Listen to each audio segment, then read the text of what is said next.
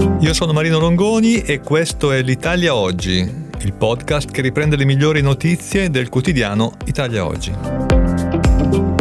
Ciao a tutti, ecco alcune delle notizie più interessanti pubblicate su Italia Oggi di mercoledì 15 novembre, l'apertura dedicata all'evasione fiscale. Ci sono 12 miliardi da recuperare nel 2024 e non sarà facile ma è necessario perché è uno degli impegni presi dal governo nell'ambito del PNRR e quanto emerge dall'audizione tenuta dal ministro dell'economia Giorgetti in occasione della discussione della legge di bilancio e l'obiettivo appunto è piuttosto stringente. Si tratta tecnicamente di abbassare il valore dell'evasione che è stato stimato nel 2019 circa 79 miliardi, abbassarlo del 15% entro l'anno prossimo, 2024. Un impegno che, che richiederà un grave impegno perché in effetti dai dati degli ultimi due anni, 2023 e 2022, non sembra che questo valore si sia abbassato di molto. Sempre il Giorgetti ha tenuto a ricordare che uno dei problemi che riguardano la finanza pubblica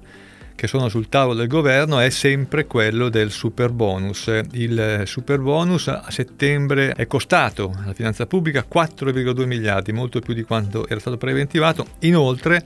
c'è il vero eh, problema di fondo della riclassificazione di Eurostat. A seconda di come questi fondi vengono classificati incidono in un modo o nell'altro sul bilancio dello Stato e quindi è una materia estremamente delicata eh, sulla quale il governo deve prestare la massima attenzione.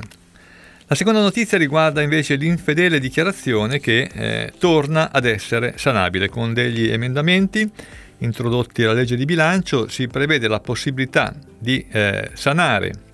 entro il 20 dicembre con un ravvedimento speciale le imposte non versate eh, negli anni precedenti. Più in particolare c'è tempo fino al 20 dicembre per aderire, ma con una rata unica, quindi senza rateizzazione, alla regolarizzazione prevista dal ravvedimento speciale sulla dichiarazione dei redditi relativa ai periodi di imposta 2021 e precedenti che era scaduta al 30 settembre. Per le popolazioni colpite dalle alluvioni del maggio 2023, un altro emendamento prevede la possibilità di versare tutte le imposte senza interessi di mora, non solo le imposte, in realtà imposte e contributi e ritenute alla fonte che erano state sospese fino ad agosto, la possibilità di versarle entro il 10 dicembre di quest'anno invece del 20 novembre, quindi uno spostamento in avanti di qualche giorno.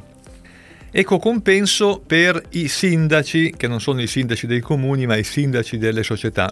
È quanto prevede una, una norma di comportamento redatta dal Consiglio nazionale dei dottori commercialisti e degli esperti contabili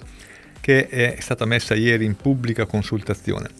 Si prevede eh, in particolare quale deve essere il ruolo dei sindaci di fronte alle nuove regole sulla composizione negoziata della crisi.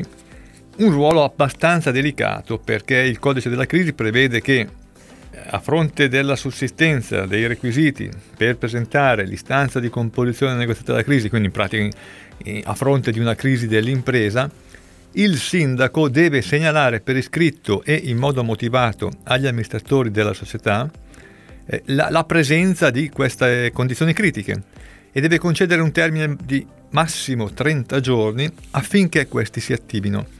Eh, a fronte di questo obbligo del sindaco ci sono responsabilità anche piuttosto gravi, tra l'altro i sindaci sono impegnati in prima persona a verificare la formale istituzione degli assetti organizzativi ai fini appunto di prevenire l'emersione della crisi e della perdita di continuità aziendale. Quindi un ruolo che diventa sempre più delicato e anche a fronte di questa delicatezza eh, si precisa che i compensi dei sindaci devono essere adeguati, devono essere eh, proporzionati al lavoro svolto e quindi si suggerisce intanto di utilizzare una certa ragionevolezza evitando di applicare compensi irragionevoli rispetto, rispetto all'attività effettivamente svolta, ma anche di evitare di accettare compensi manifestamente sotto soglia,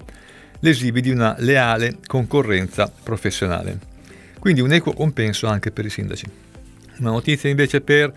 i dipendenti pubblici che saranno facilitati nello svolgere fuori dal loro lavoro pubblico, ovviamente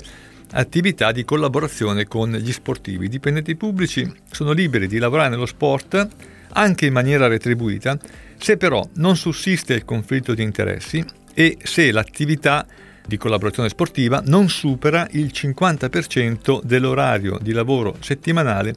stabilito dal contratto collettivo nazionale di riferimento, è quanto previsto da un decreto firmato ieri dal ministro Zangrillo